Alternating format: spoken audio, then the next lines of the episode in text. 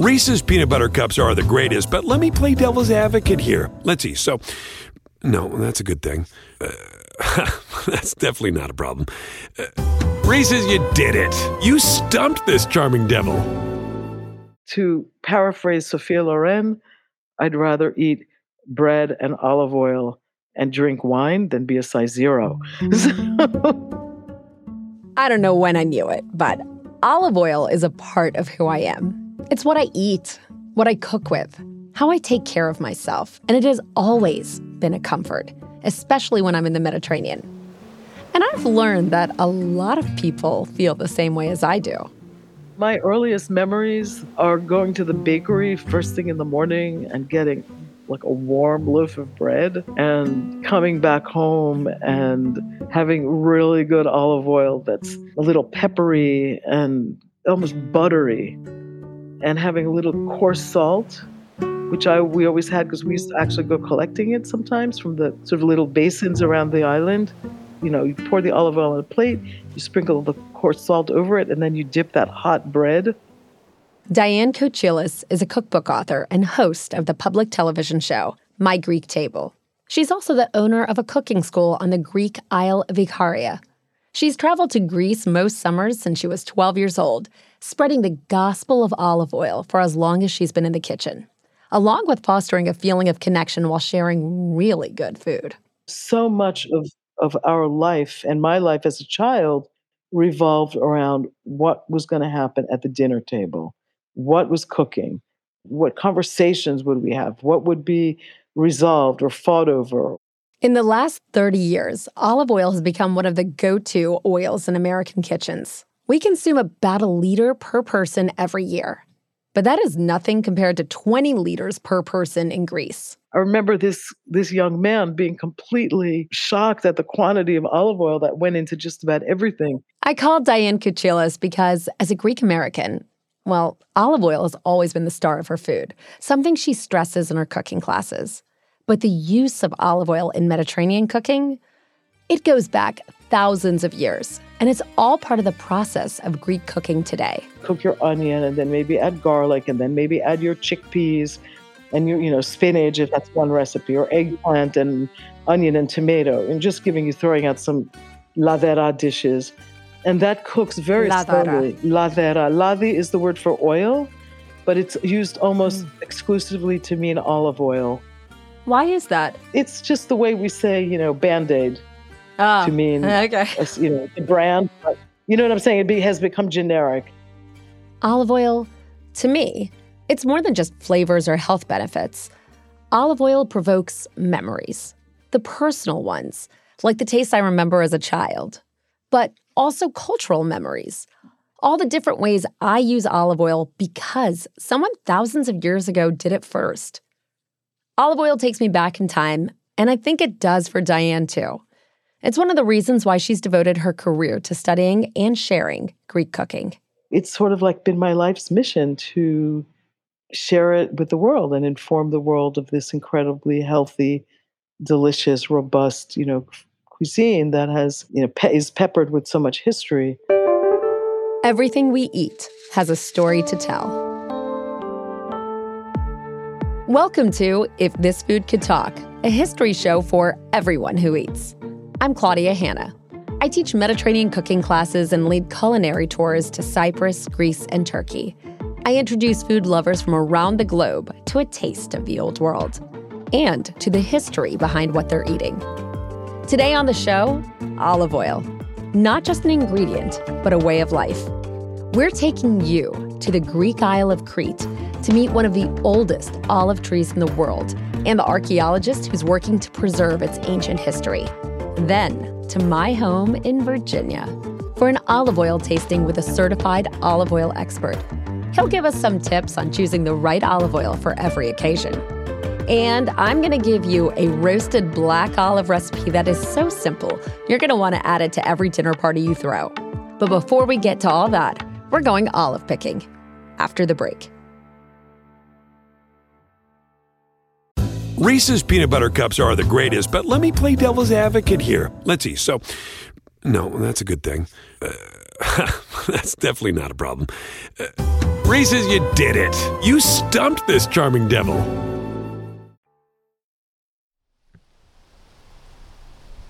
Welcome back.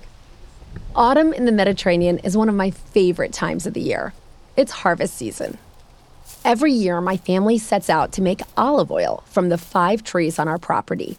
Now, in my head, the idea of picking olives seemed awfully romantic at first. Something from a Tuscan movie set, right? I thought it would be an adventure, but let me be real with you. It is not that. It is hard work. Here's how it typically goes we start early in the morning me, my husband, my children, and their grandparents. It is a real family affair. We're decked out in long sleeve shirts and boots because olive trees are thorny and they're gonna scratch you up. My kids only pick at the bottom of the tree for about 15 minutes until they get bored. But for me, oh no, I climb our wobbly old wooden ladder to pick the upper branches, and the ladder leans a little too precariously against the tree. And while I'm up there, my family's under me, being pelted by falling twigs and olives, and everybody's yelling at each other. And this goes on for hours and hours, all weekend. I laugh about it now because how could I have ever thought that this backbreaking work would be fun? But the thing is, all of our labor is worth it. I give up a weekend of my life, and in return, I get a year's supply of fresh pressed organic olive oil. So much that I can share it with my friends and neighbors and still have some left over at the end of the year. And it's in these moments that I realize everything I love about life in the Mediterranean is embodied in the olive tree. It brings family and community together in this constant cycle of give and take. And when I say constant, I mean it. It's the same families harvesting the same trees for generations, because an olive tree can live for thousands of years. It's part of the of the Mediterranean landscape. It just uh, uh, I, you can't imagine a Mediterranean landscape without an olive tree. That's Anaya Sarpaki, archaeologist and olive tree preservationist. It's a very temperamental tree, very much like the Mediterranean people it's a tree that grows where it where it suits it, you know, to the direction it suits it. It doesn't grow in circles in a, in a, in a very systematic way. It grows to where the wind blows, you know, it, the trunk doesn't need to be round. It could be oval, it can have valleys and, and, uh, and peaks, you know, in areas which you don't expect. I called Anaya at her home in Crete to better understand why the olive tree and olive oil are so embedded in Mediterranean culture. I have to say, I have to say, Anaya, I thought I had a lot of cicadas in my house in Cyprus. If that's yours with the windows shut, you win. you totally win. I think I do. with the sound of cicadas buzzing around us, Anaya tells me about an important olive tree in the village of Ano Vouves in Crete. It's huge, a stout 13 feet wide and just over 20 feet high you can't put the your arms around it because it's several meters in diameter. Three people should need to put their arms around, you know. They have to touch each other. The trunk of this giant olive tree spirals up in a mess of knots and old branches that seem to climb over each other. It's like a wrinkled old man with a poof of bushy gray leaves for hair. But the reason this tree is important to the Mediterranean culture isn't because of its size but rather its age. What was the feeling that you got the first time you saw the tree, that you stood underneath it? Well, it's a it's a feeling feeling of uh, awe, you know, and how how small our lives are. You know, if you think about it, this tree has been living there. You know, has seen generations and generations of people. This tree has seen the rise and fall of empires, from the Bronze Age to the age of the internet. It stood in this village, providing shade and olive oil to the people of Crete. The Vouves tree, as it's called, is somewhere between 2,000 and 4,000 years old, making it one of the oldest trees in the world. What's even more impressive is that this tree still produces olives to this day, actually feeding people. It's part of this cycle of give and take that I mentioned earlier. So I couldn't help but wonder if this piece of living history could talk, what would it tell us? It would have begun like a little a little wild olive tree peeping out of the soil and somebody saying, "Oh, that's a good one. That's a, a strong wild olive tree. That's a, it's in a good position in my garden. I'll graft it and make it into a, a domesticated tree." You know, and that's how it's. I think its story started, really, basically. that somebody might have been a member of the Minoan civilization. The Minoan people lived in Crete 3,000 years ago before it was even part of Greece. Back then, the Vouves tree was like any other olive tree. It would have been a source of oil and table olives. But on this island, Vouves was more than that. It was the cornerstone of Minoan culture. Over the last several decades, Anaya has unearthed Minoan settlements here, finding fragments of olive pits, charcoal, and even pottery depicting priestesses standing in front of olive trees. So in Minoan times, you know, the olive tree was considered a, a sacred tree of life. Their reverence for this tree meant that it had to be treated with respect. So when they used it, nothing is wasted. Everything is recycled. You know, to make doors, windows, beams. In in between walls, they used lots of wood. You preserve things in olive oil. For example, if they want to preserve fresh cheese, they put it in olive oil. They used it for um, anointing their clothing to make it waterproof. They used the olive oil for lamps, and of course in food. Uh, and olives are are uh, things that you can take with you. It's it's very highly calorific, nutritious food, so you can actually keep it as a little uh, snack in your pockets. You know, take it up the mountains and, and and nibble at that. You know, with a bit of bread, it can form a meal. The original protein bar, perhaps. Exactly. Exactly. Yes. Olive oil was the Minoans' most valuable commodity. They traded it with their neighbors. Actually, ancient Egyptians used olive oil in the mummification ritual for their pharaohs. All that to say, this sacred tree, forget the food, it was a symbol of vitality. Take, for example, the Olympic laurels, maybe the most iconic use of the olive tree. The Olympic Games started in 700 BC, approximately. According to legend, a young boy would cut the branches of a sacred olive tree with golden scissors and place them on a gold and ivory table in the temple of the goddess Hera. The judges of the games would weave the branches into wreaths and fill narrow neck jars with the ultimate prize, what Homer referred to as liquid gold. The trophy for a winner was olive oil. They could live on a whole year the, with their family with this olive oil. Not just any olive oil, the finest olive oil in Greece. For a young athlete, that wreath and that olive oil represented eternal glory. Obviously, olive oil doesn't carry that same importance today. But hearing Anaya list all those different uses, I couldn't help but notice. Not much has changed in the last couple thousand years. I mean, tell me a better appetizer than cheese and olive oil, or a more gorgeous bowl than one made out of olive wood. Even the Olympic laurels of today, they're still made from olive branches. And since 2004, those laurels have come from one place. And I think you know what I'm about to say the Vouves tree. And you'd think, with all this consumption, chopping down trees for wood, stripping them of their branches for laurels, and their fruit for oil, that there wouldn't be many olive trees left. But that's the magic of the olive tree. The olive tree is a tree that can never die. If you leave it, it doesn't die. It would re- uh, regenerate continuously. They're so resilient that even when the Minoans cut them down to the stump, to build their houses or their boats, the olive tree would just grow right back. So you could almost say the Vouves tree is immortal, like a Greek goddess.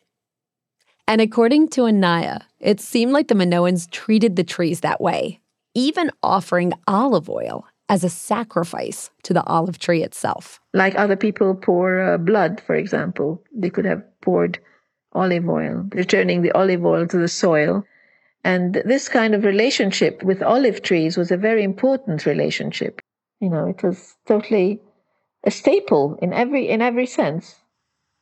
For the last several years, Anaya has been working to preserve ancient olive trees like the Vouves tree, monumental trees, as she calls them. There are at least 14 on the island of Crete alone. Part of Anaya's work is convincing farmers not to replace these old giants with younger, more productive trees. She does this by helping them connect to the tree's history, even relatively recent history. For instance, a lot of these monumental trees were godsends to farmers' families during World War II because olive trees grow hollow on the inside. The time of the German occupation when people really hid in the hollow of a certain olive tree you know, if a German was actually passing by, they could hide in there and uh, and not be seen. After talking with Anaya, I felt like I understood how the olive tree earned its place in Mediterranean culture. They're the giving tree, bountiful and generous.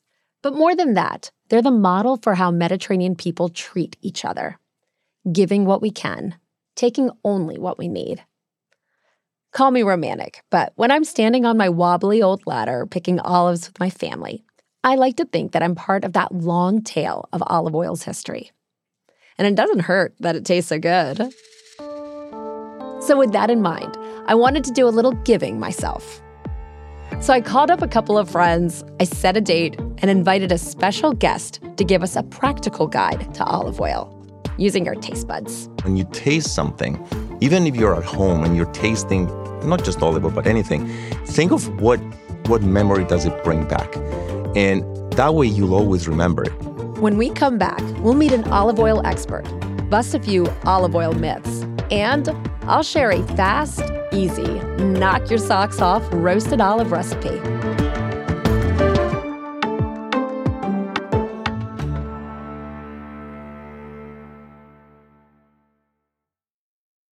Welcome back. What better way to represent the legacy of olive oil than a dinner party among friends? Cheers, everybody! Cheers! Cheers! Welcome back, Tassa. Oh, thank you. it's a chance to make memories around a table with cocktails and food drenched in that liquid gold.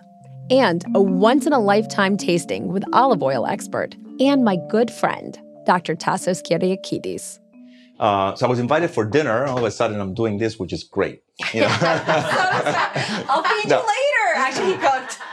no, I've known Tassos for years. He's originally from Cyprus. He's a researcher and professor at the Yale School of Public Health. But in his free time, he works as a certified olive oil sommelier. And not just because he loves olive oil, but because he wants you to love it too. Knowledge and experience acquired gets more value when you share it. And people ask me, you know, you're, you're posting these things that you're cooking, and why are you doing that? I'm sharing that because I, I think food, in particular, is something that has to be shared. So I invited a bunch of friends that Tassos hasn't seen for more than three years to my home in Charlottesville, Virginia. It was a reunion and an olive oil class mixed into one. We sat together at a long table with little cups of olive oil, arugula, and tomatoes lined up in front of us. I wish you could have been there. That said, if you're at home and have olive oil in your kitchen, I'd encourage you to pour yourself a shot glass or two and join us.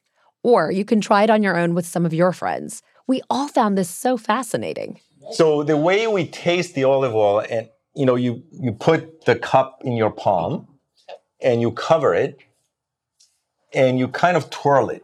And the reason we do that is, you know, this is a product that is pretty much a fresh olive juice. So we want to release whatever aromas it has by bringing it to a little bit higher temperature so the aromas come out. And depending on how close you have to bring it to your nose, that's a sign of how strong that aroma is. Once the olive oil is warmed, take a whiff and think about what you smell. What do you smell? Like it. Hmm? Cut grass. Cut grass. I smell grass. Okay. Yeah. I smell a, a little bit of lactic.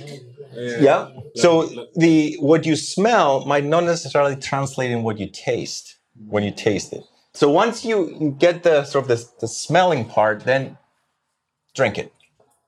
Bottoms up. Keep it in your mouth a little bit. And what is the first sensation that hits you? Again, there's no right or wrong answer. I want to share mine first. I want to hear what, what your. That's a good sign of a good olive oil. and then it hits us. Maybe it's hitting you too. Our throats tingle, they constrict. Spicy. This is the tuberculosis ward. So what you coughed was because of a polyphenol mm-hmm. called oleocanthal.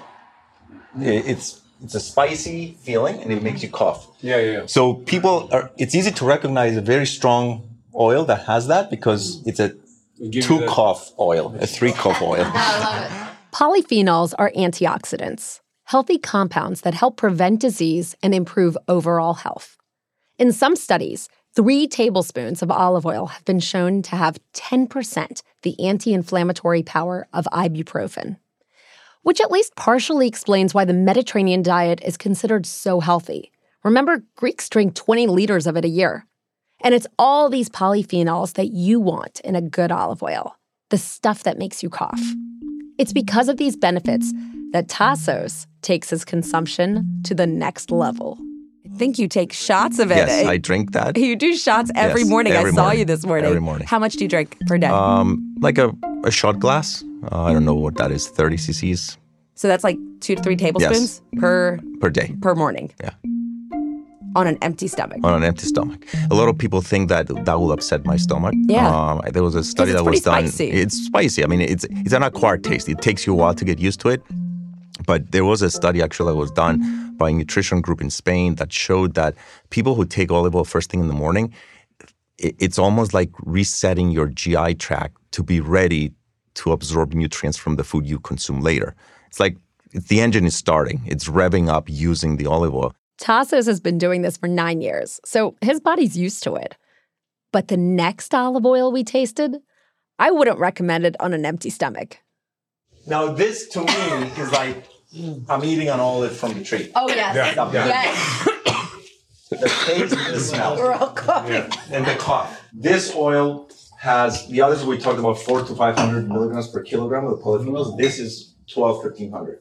At home, Tassos has seven or eight different olive oils in rotation at a time, and he stores them in a wine fridge, which might sound over the top, but he's got good reason. We're all friends here. I, I won't I won't be offended if somebody tells me I store my oil next to the stove. Who does? No, never. Okay. Okay. So three enemies of olive oil. Nearby. Bad stuff. Light and oxygen. Did you catch that? The three enemies of olive oil are heat, light, and oxygen. If you open a bottle, cover it right away. Use your oil, cover it because it's going to oxidize. Like a red wine. Unlike red wine, consume the oil as fast as you can. no, no, it doesn't age well. It doesn't age well. Tasso says that olive oil should be consumed within six months of opening the bottle. And while I wouldn't necessarily recommend that you go out and buy seven different olive oils and a wine fridge, I would recommend keeping your olive oil in a cool, dry place. I keep mine in the refrigerator. Part of the reason Tassos takes this so seriously is because he believes sharing food is a lot like sharing who you are. It's a window into your personal history a taste of the flavors you grew up with. Taste and smell are a key to our most precious memories. One whiff can bring you back in time. every time you taste something, whether it's olive oil or food, if you pay attention to have I been exposed to this before and where was I? Who was I with? It, then you make that connection and you will never forget it. And I'll give you an example. Um, end of 2018, I was in Puglia in Italy and we went to uh, three olive groves. It was just around harvest time. So fresh oil in tanks. So the guy says, you know, you know, taste the oils that we. I say, sure. So he hands me this thing, and I'm about to grab it, and I got this smell that brought me back 45 years ago. As a kid, I always remember on Saturdays I would be at my grandmother's house from my dad's side. She always grew her legumes and in her garden, and there was one kind of um, of legume that I really liked cutting the fresh stalk fava beans. That oil had that smell. And I paused, and the guy is like, Are you okay? And I said, What is this cultivar? And he goes, This cultivar is a native of Puglia, and it's called favolosa, fava beans. So yeah, I said, I assume you eat it with a bean soup and you drizzle this oil. And that's dinner that night. We had the bean soup, fava bean soup with that oil. So that, to me, taking that idea of food as a vehicle that brings in memories from each individual and experiences, that's the difference with a culture that that looks at food as a vehicle for connecting people. Every one of the oils that Tassos keeps in his wine fridge is unique. They're from Greece, Spain, California, South Africa, Australia, Argentina, all over the world. And each one has the power to harken back to the past, to his grandmother's garden, or to a camping trip in Cyprus when he was a teenager, or even to a dinner like tonight. New memories with old friends. And as small as these moments seem now, they're no smaller than the moments that the ancient Minoans shared. They didn't know that their culture would be part of history, that their relationship with the Vouves tree would continue on for 3,000 years and counting. They were just like us, making memories, telling stories, and sharing in the bounty of the olive tree. We're just living a new chapter of an old story. I'm enjoying something that goes back thousands of years. Mm. So that never got lost along the way. Other things go away, but this it's part of your identity. Back on the Greek Isle of Ikaria, Diane Kochilas has 10 olive trees of her own on about an acre of land. She's on a different island altogether than the Vouves tree, but at least one of her olive trees harkens back to the distant past. Outside my door in the back, I have an olive tree that's probably about 500 years old, maybe even older. So it's like having a piece of sculpture. It's all gnarled and twisted. And It's like a young Vouves. Maybe in 2,000 years, Diane's trees will be living proof of this culture for future generations.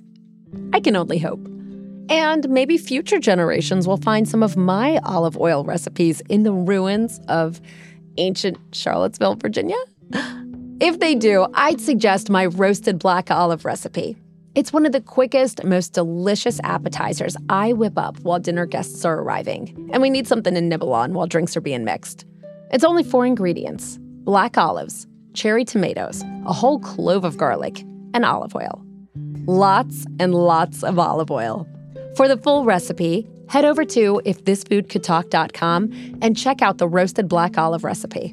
And if you're shopping for olive oil to go with this dish, read the label. Make sure it says cold pressed. It will have the highest levels of those antioxidants Tassos mentioned earlier.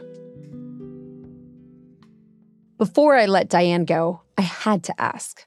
She's got olive trees. She makes her own olive oil. She must climb her own wobbly old ladder just like me to go olive picking, right? I'm a spoiled Greek American princess from Queens. So after about five minutes of doing this on cold, drizzly, foggy day in, uh, in November, it's easier to hire the local guys to do this. Can't say I blame her. From my kitchen to yours, Tisna Madake friends, bless your hands. Take care.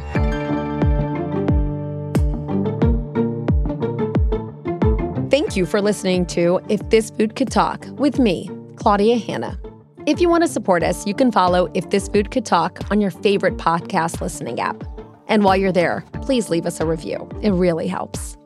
You can also get updates on bonus content by following me and American Public Television on Instagram, X, formerly known as Twitter, and Facebook. You can find more information on all of our guests this season on each episode's show notes. Production by Carrie Harmon, Tanner Robbins, Riva Goldberg, Jacob Lewis, Claudia Hanna, Nate Toby, John Barth, and the team at Great Feeling Studios. Editing by Yasmin Khan. Sound design by Tanner Robbins, Jacob Lewis, and Jason Sheasley. Associate producer Kate Hayes. If This Food Could Talk is based on original concept by Claudia Hanna. Executive producers for APT Podcast Studios are Jim Dunford, Cynthia Fenneman, and Sean Halford. Art for this podcast was created by Jay Nunkesser. Special thanks to Stace Carter and to the Virginia Audio Collective at WTJU, community radio at the University of Virginia. APT, American Public Television, is the leading syndicator of high quality, top rated programming to American public television stations. You can learn more at aptonline.org.